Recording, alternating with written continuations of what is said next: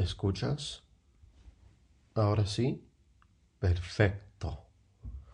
Entonces. Bueno, buenos días. Porque hay que empezar en alguna parte, ¿no? Entonces, vamos a empezar aquí, aunque también se, se puede empezar por ahí o quizás por allá. ¿Me entendéis? Lo que te estoy tratando de decir, amigo mío, amiga mía, y obviamente todos, todas las demás, es que hoy día es miércoles, el 28 de diciembre 2022, y yo me llamo Fed 965. Sí, eso es FED 965. Y bueno, de nuevo, bienvenidos, bienvenidas a Baby Blue Viper. Sí, sí, que aquí estamos, que es un día nuevo, estamos a la mitad de la semana, vamos. Y mira, bueno, ¿por qué no empezamos de nuevo? Porque a veces hay que seguir empezando hasta terminar, ¿no? Es parte de la vida, es parte del conocimiento de la eternidad, alguna gente dice, y también alguna gente dice que no, no tiene nada que ver con nada, que todo, que todo da igual, que, todos, mira, mira, pero no, no voy a entrar en detalles hoy. Lo que te voy a decir es que el precio de Bitcoin en este momento es 16.646 dólares estadounidenses con un volumen de 70 BTC y el nivel del block es 769214 y por supuesto un Bitcoin iguala a un Bitcoin. Eso es así. Y eso siempre será hasta que el mundo ya no es mundo y el... Uh, bueno, no voy a entrar en detalles y en ideas de teología, aunque quizás debería, porque ya veo que hay mucha gente aquí que no tiene ni puta idea de algo. Sí, te lo he dicho, así lo dije. ¿Y qué? Y mira, ahora voy a ir a, mirar en mi, mi, libro aquí, que mi libro de, de cuero negro, como lo conocen. Y aquí estoy leyendo, estoy leyendo que nos queda 830 25 días. Madre mía. Y ahora lo voy a cruzar. Voy a cruzar el día con un lápiz de, de tinta negra. Bien negra. ¿Lo escuchaste? ¿Lo escuchaste? Que ahora un día está cruzado. O mejor dicho, cruzado. Y mira, Ahora, bueno, antes de entrar a las noticias y al tema del día, porque siempre hay un tema, aunque el tema también no siempre es explícito, aunque a veces es y esos días son mejores, ¿no? Porque a mí también me gusta la cosa explícita. ¿Y a ti no? ¿Y por qué no? A mí me da igual. Me da absolutamente igual, pero obviamente no me da igual. Es una, es una manera de decir, como se dice, ¿no? Es un, quizá mejor dicho, es un, es un modo de vida, ¿me entendéis? Bueno, aquí estoy leyendo, bueno, pero espera, perdón, que estamos un poco muy, muy uh, agitados hoy, eso ya veo. Primera cosa esta, que estoy en la cama, estoy en una cama en un hotel, no te voy a decir exactamente dónde, aunque ya saben que estoy de viaje, y estoy de viaje por el norte de España. Uh, estoy mirando a diferentes lugares, estoy hablando con diferente gente, charlando con diferentes chavales y chavaletas y viendo por aquí, por allá, haciendo lo que hay que hacer, tomándome una cañita por ahí, tres más por allá, unas tapitas por aquí, una tapita por allá y un poco de todo, ¿no? Que es la vida. Y mira, lo que te estoy tratando de decir es que en este momento tengo una camiseta de color gris puesta y mis calzoncillos hoy son rojos. Sí, así lo escuchaste. En este momento estoy descalzo, no tengo calcetines estoy en la cama y, mira, me tengo que levantar después a, tomarme desayuno o, quizás ir a, ir a hacer ejercicio. No tengo bien claro cuál voy a hacer primero o quizás voy a hacer uno de los dos, dos de los dos o ninguno de los dos porque después tenemos que tenemos que meternos en el coche y tenemos que ir andando a otra ciudad otra ciudad aquí no te voy a decir exactamente a dónde bueno quizás te lo digo después no lo tengo bien claro eh, lo que soy tengo decir, en este momento tengo las piernas, bueno, están como inclinadas, diría, en la cama y estoy con el eh, con la computadora ahí. Uh, ¿Cuál es el término? Está pero apoyado contra mis piernas y eso es un poco, mira, las cortinas están todavía cerradas, pero veo que hay un poco de luz gris afuera todo se ve muy gris hoy. Hoy es un día gris, eso no hay duda. Lo puedo sentir en mi alma. Y así me gusta. Es lo que es, ¿no? Y mira, y yo creo que eso es suficiente ahora para entrar en, eh, en las noticias, ¿no? Del país. Guerra entre Ucrania y Rusia. Últimas noticias en directo. Rusia intensifica los ataques para retomar la ciudad de Kherson. De rtve.es ES, podcast diario de Ucrania, hacia una guerra larga con Rusia. De SWI, Biden deja el frío de Washington y se va de vacaciones a las Islas Vírgenes. Ah, mira. De Heraldo, satisfacción entre los socios parlamentarios de Sánchez por las nuevas ayudas. Francia 24 Español. Tensión en el norte de Kosovo, donde los serbios volvieron a levantar barricadas. Joder de rtve.es, Sánchez y Díaz pactan congelar el precio de los alquileres durante seis meses. Mira, de El Correo, dos años vacunando de la COVID o cómo se han salvado 450 mil vidas. Ah, y, muy bien, y, la noticia es como se sabe, se sigue. Las noticias siguen, la gente sigue aprendiendo, todos nosotros estamos aprendiendo, estamos creciendo, estamos aprendiendo de nuestros errores, esperemos, ¿no? Y, y, mira, y hoy día miércoles, estamos a la mitad de la semana, alguna gente dice que el día miércoles es el día más difícil de la semana, y quizás es verdad, pero también puede ser el día más entretenido de la semana, porque hay que empujar, hay que empujar bien fuerte para, bueno, para llegar al otro lado del miércoles, ¿no? Entonces una cosa también es una oportunidad para, para explayarse, para um, acercarse a las metas que, que, se, que se tengan, ¿no? Y bueno, yo creo que es un día increíble para, para serte honesto, uh, de verdad. Y mira, yo, sé que, tenemos que en algún... Eh, que hay que devolvernos a los monasterios, ¿no? La los monasterios y también los,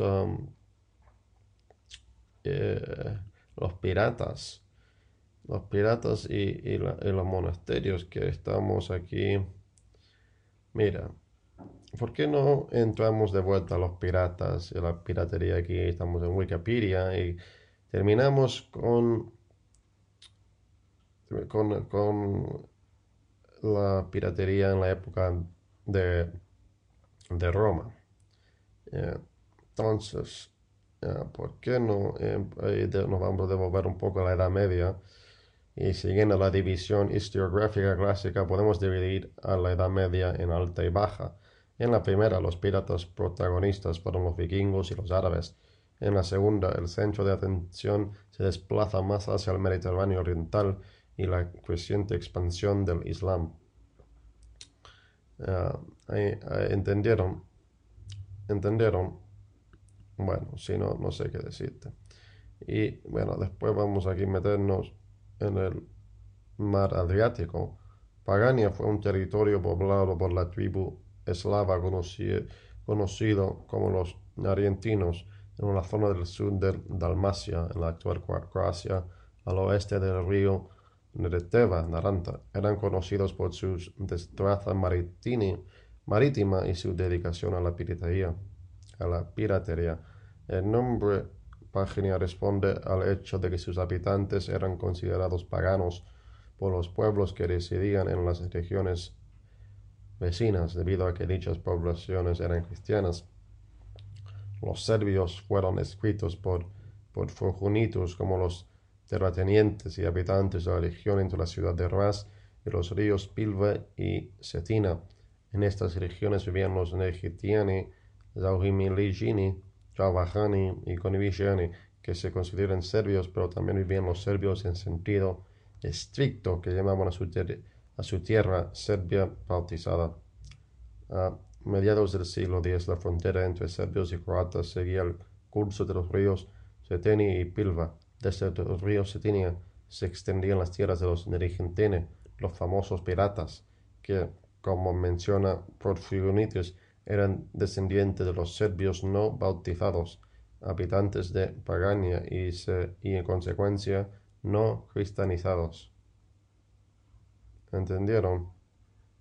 Y ahora vamos a, a ponernos más en lo, bueno, lo, que se entiende de también de los piratas de, de, los vikingos, que obviamente fueron un, un muy, muy importante, ¿no? Los vikingos, aunque este pueblo permaneció sumido en luchas internas durante varios siglos, en 793 realizan el primer ataque en la costa norte de Inglaterra y dos años después en Irlanda. Desde esa fecha hasta poco después del año 1000, los pueblos del norte efectuaron todo tipo de incursiones en el mar del norte, el Cantábrico y el Mediterráneo, tanto oriental como occidental.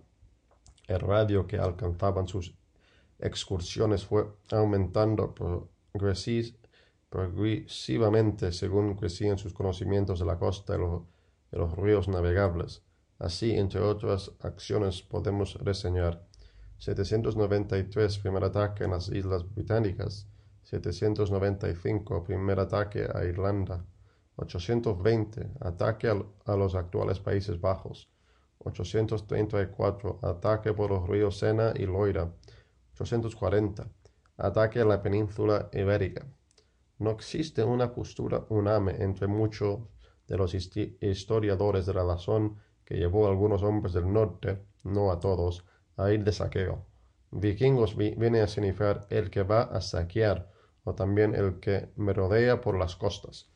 Los vikingos no solían vincular sus acciones a otros ideales que no fueran el conseguir riquezas, esclavos o tierras donde asentarse y tampoco solicitaban algún tipo de permiso a una autoridad superior que justificara sus acciones, como sería posteriormente el caso de los franceses e ingleses con sus patentes de curso. No obstante, la formación de grandes partidas para realizar ataques costeros coincide al menos con la época en que Escandinavia la población comenzó a, organizarse en reinos más o menos extensos y consolidados. Las expediciones vikingas solían formar las decenas o cientos de buques navegando y atacando juntos, en contraposición con otras anteriores y sobre todo con las posteriores en el mar Caribe, donde lo frecuentan eran ataques de pocos barcos o incluso de uno solo. Debe tenerse en cuenta que un drakkar vikingo podía transportar unos 32 o 35 hombres, como lo astitigua el barco de Osenberg, encontrado en la granja Osberg de Vestfold, Noruega, en 1903. Un ejemplo de estas expediciones lo tenemos en las crónicas sobre la primera incursión vikinga la península, a la península ibérica en el año 840, un número e indeterminado de naves bordearon la costa asturiana hasta llegar a la actual Torre de Hércules. Su gran tamaño debía de parecerles importante y saquearon la pequeña aldea emplazando a sus pies, emplazada a sus pies. Ordoño I tuvo noticias de la expedición y condujo a su ejército contra los vikingos, a quienes derrotó, recuperando buena parte del botín y apresando o hundiendo entre 60 y 70 de sus naves. Joder, yo no sabía esto. Lo que quizá no constituía ni la mitad de la fuerza desplazada por la expedición, como demuestra el hecho de que siguieron su campaña de saqueos. En Lisboa, los cronistas hablan de una escuadra compuesta por 53 bajeles. Los vikingos supieron unir a sus grandes dotes marineras la sorpresa y no la poca ferocidad en el, que, el uso de la espada. Sin embargo, este pueblo goza de cierta leyenda rosa en la cual sus dotes militares expecta. Se tiene la idea de que eran los más terribles guerreros europeos o mundiales de la época, siempre dispuestos a luchar hasta la muerte, con la esperanza de sentarse a la mesa en el banquete de Odín, tras haber tenido el privilegio de morir con la, mano o la espada en la mano. Frente a esta leyenda, la historia muestra hechos donde se ve que, como cualquier pirata, atacaban aquello que creían poder conquistar y en muchas ocasiones huían o se rendían. Un ejemplo aporta su primera excursión al Andalú, donde tomaron Cádiz y subieron de nuevo por el Guadalquivir. Saquearon, saquearon minuciosamente Sevilla, desde la que lanzaron avanzadillas a pie. No obstante, cuando Abd II salió con sus hombres y tras algunas batallas los vikingos vieron que no podían con la fuerza Andalucía, aquellos huyeron, abandonando Sevilla y a muchos refugiados quienes se vendieron a fuerzas del emir y terminaron o bien criando caballos y haciendo queso, o bien con el viejo castigo para la piratería, ahorcados, en este caso de las palmeras de tablada.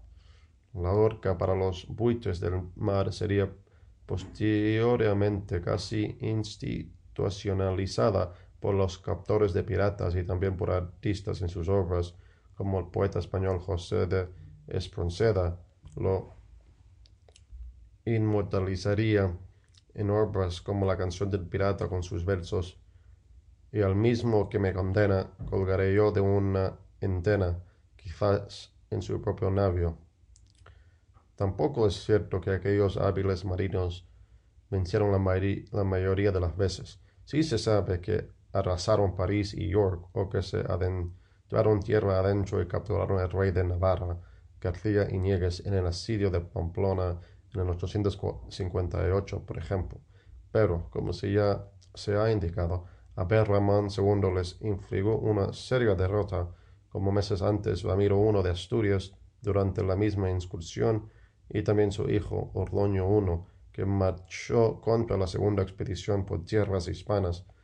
Más contundente fue el conde Gonzalo Sánchez, quien terminó con toda la flota de Gunrud de Noruega. Gunderedo en español, el conde Sánchez capturó y pasó a cuchillo a toda la tripulación y a su rey. Joder.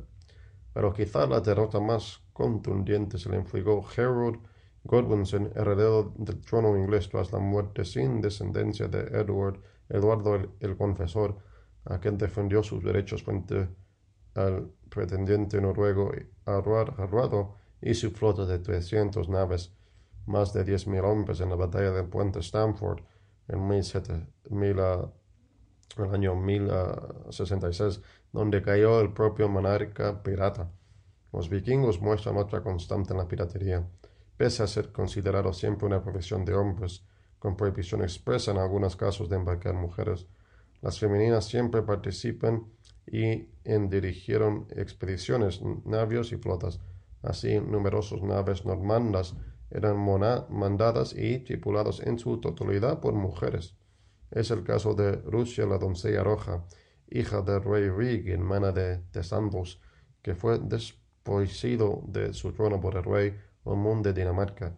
La muchacha primero armó un barco y con el tiempo se hizo con una flota entera, con lo que atacó a todas las naves danesas que pudo para vengarse de la afrenta inferida a su hermano. En contra de que se podía pensar, fue Tesandros quien la capturó tras el naufrago de su y la sujetó por sus trenzas mientras sus hombres la mataban con los remos. El rey Gumund había conseguido atraer bien al príncipe desde su causa después de adoptarlo.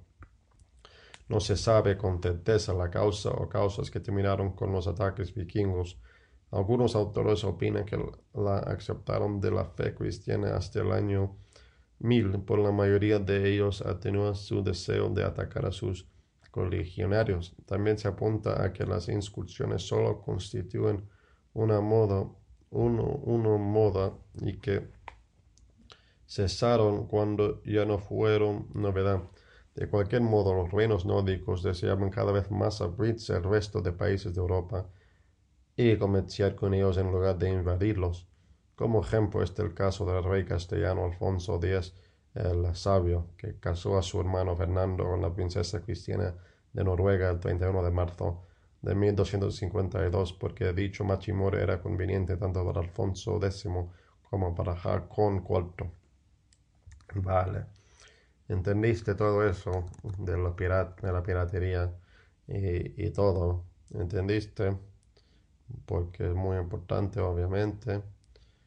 Y, mira, aquí vamos a terminar un poco para, para aquí, para ver eh, un poco de, lo, de, los monasterios, ¿no?